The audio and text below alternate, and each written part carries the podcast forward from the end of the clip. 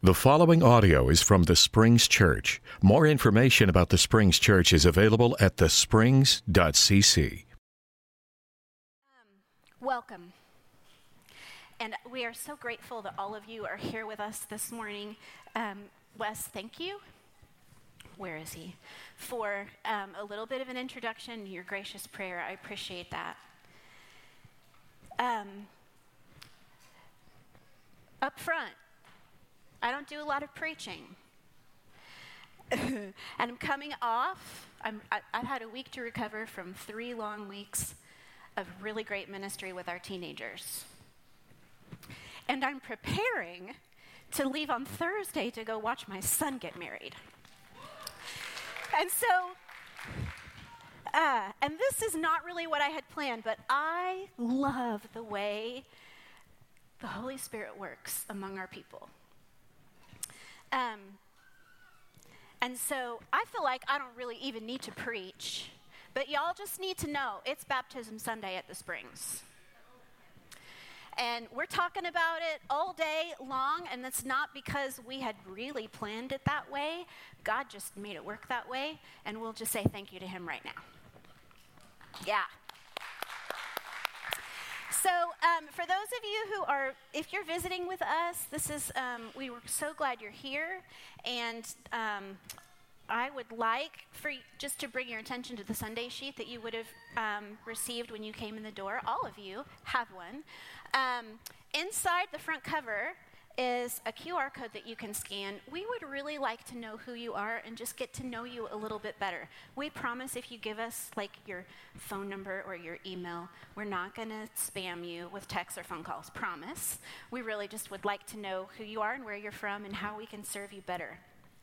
Also, on the inside of this Sunday sheet under the prayer needs, the very first thing you will see is that we have a new life in Jesus to celebrate today.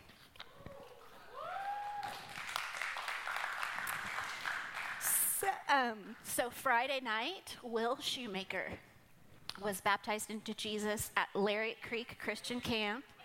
Sorry, Abraham. Thank you. For those of you who don't know me, I often confuse the names of our teenagers, and including my own. Sometimes it takes me 4 times to get the right kid, and I only have 3 in my household. So thank you for the correction. It was Abraham Shoemaker, and we're going to watch that right now.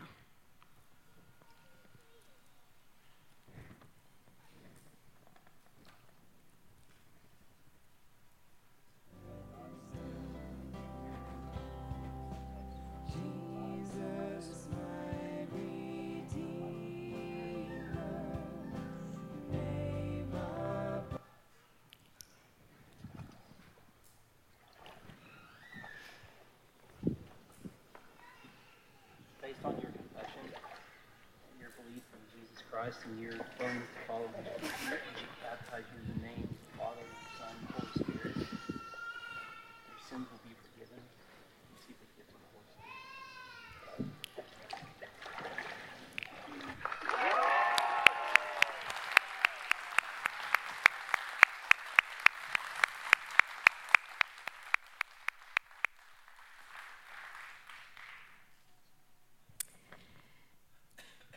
So as Alyssa mentioned before, we've been talking about this in leadership. Baptism is an important practice for our community. And I'm really excited to share with you about that today. If you would open your Bibles to Romans chapter 6, we'll be in verses 1 through 14 today. And as you do that, would you pray with me? Holy Father, we give you honor and praise for the ways you are working in our community and the beautiful demonstration of that in Abe's baptism and all of the stories in this room of lives transformed by you and your Spirit. And I ask now that you would give me the gift of preaching. May I only be a conduit of your message at this time, in this place, and for these people. As we explore your word today, open our hearts so that we may listen and respond and be shaped more and more in the image of your Son, Jesus Christ. Through him we pray. Amen.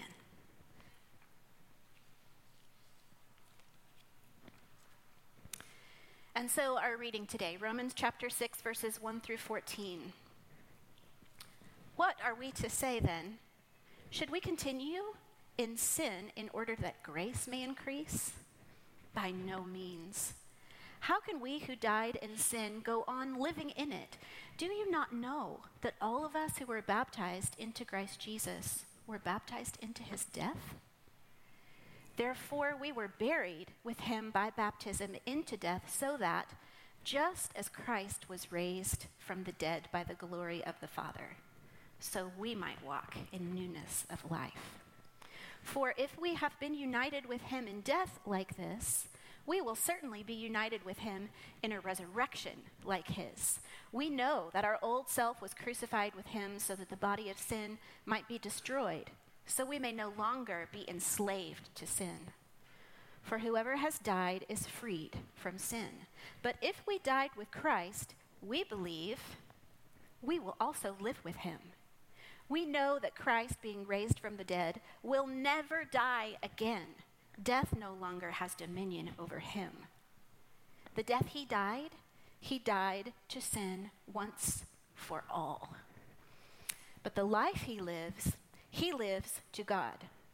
So you must consider yourselves dead to sin and alive in Christ Jesus. Therefore, do not let sin reign in your mortal bodies, so that you obey their desires. No longer present your members to sin as instruments of unrighteousness, but present yourselves to God as those who have been brought from death to life. And present your members to God as instruments of righteousness. For sin will have no dominion over you, since you are not under law, but under grace.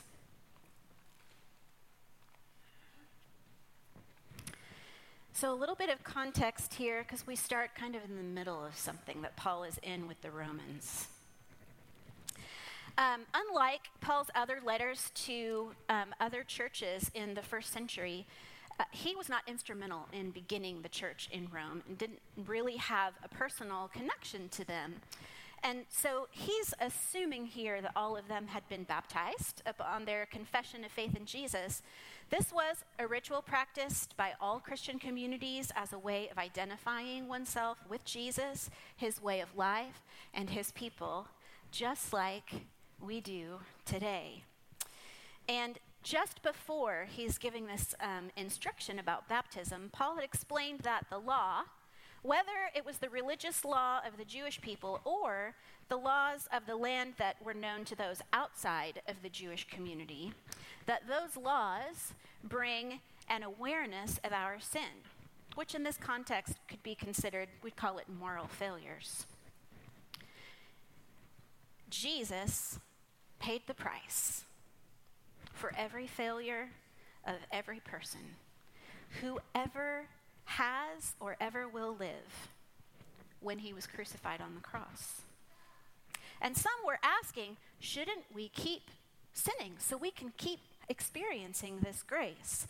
And that is what Paul is addressing here. And he says, no way. And here's why.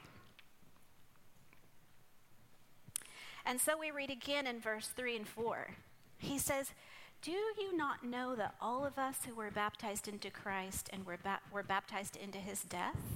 Therefore, we were buried with him by baptism into death, so that just as Jesus Christ was raised from the dead, by the glory of the Father, we also might walk in newness of life. For Paul, this bodily resurrection of Jesus is the fulcrum on which our faith pivots. Without it, there's no reason to follow Jesus. And with it, everything changes.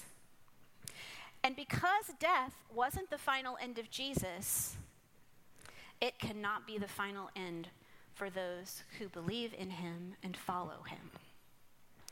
And so baptism, we will talk about today, is a way for us to practice resurrection that both looks forward to the future when all who are dead in Christ will be raised from the dead, just like Jesus was. And as a practice of resurrection that transforms our past and our present. So let's dig in. Verses 6 and 7, Paul says, "We know that our old self was crucified with him so that the body of sin might not be destroyed. So we might no longer be enslaved to sin, for whoever has died is free from sin." I was baptized when I was 11 years old. I think it was February of 1985. And I remember being at a cold day. I don't remember exactly the day.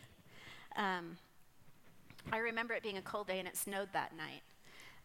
Those are my main memories. But I was 11 years old and I had become aware of my sin. And I was desperate to be rid of it. What I didn't realize at the time is that the destruction of my sin, the death of my old self, was designed to prepare me for the freedom of the new life I was about to get. Not only are we freed from sin in our baptisms, we are freed for a new way of life, a resurrected way of life. Baptism as a practice of resurrection frees us from our past, a life that was dead because of sin, to one that is fully alive in God. Not only that, but we have much to anticipate.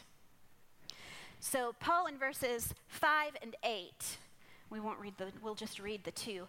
"For if we have been united with him in death like this, we will certainly be united with him in a resurrection like his."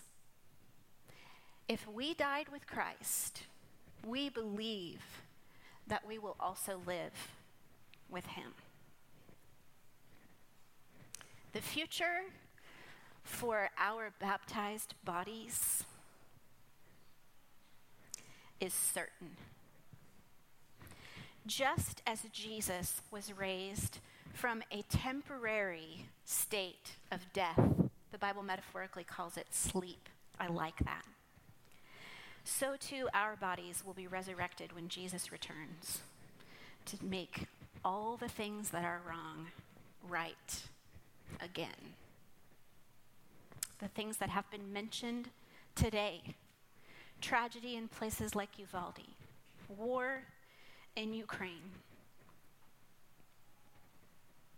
I especially appreciate Paul's words to the Thessalonians, who were grieving the loss of Christians. They were very brand new Christians who had died before Jesus had returned. They were expecting that to happen pretty quickly. And Paul says, "We don't want you to be uninformed, brothers and sisters, about those who have died, so that you may not grieve as others who have no hope. For since we believe that Jesus died and rose again, even through Jesus, God will bring with him those who have died." Not just the people we miss. I believe that this is resurrection for every dead thing in our lives. Baptism as a practice of resurrection celebrates the future resurrection we anticipate.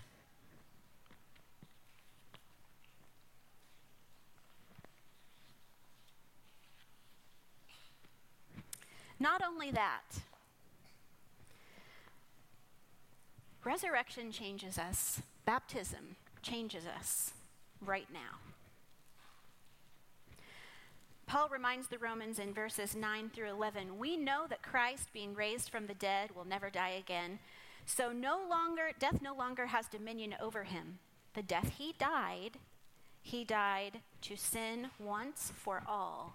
But the life he lives to God. So you must consider yourselves dead to sin and alive to God in Christ Jesus." Even while we live between resurrections. The resurrection of Jesus, which has already come to pass, and our own, which lies somewhere in the future. We are called to live as the resurrected people of Jesus today.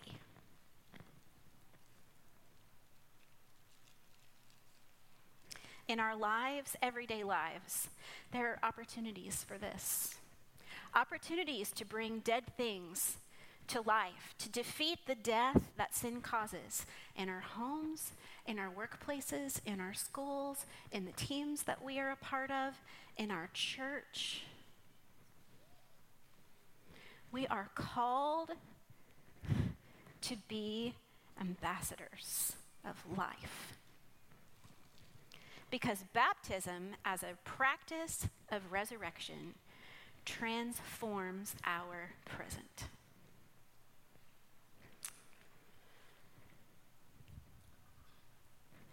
So, what does that look like? Paul tells us in verses 12 through 14. He says, "Therefore, do not let sin reign in your mortal bodies, so that you obey their desires. No longer present your members as sin as instruments of unrighteousness, but present yourselves to God as those who have been brought from death to life, and present your members to God as instruments of righteousness. For sin will have no dominion over you, since you are not under law, but under grace."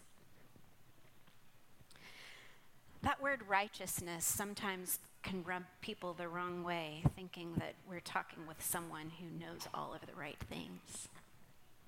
Another way to talk about that word, another way to faithfully translate it, is to use the word justice. The idea of justice is to make wrong things right again. This means much more than just avoiding bad behavior, which is a good thing to do, and one thing that we are called to. But it means pursuing God's purposes on earth right now. Jesus told us to pray, "Bring your kingdom on this earth as it is in heaven." We are agents of the change that happens when heaven comes to earth.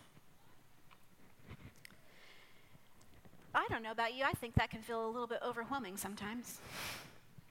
The good news is that we don't do that by ourselves.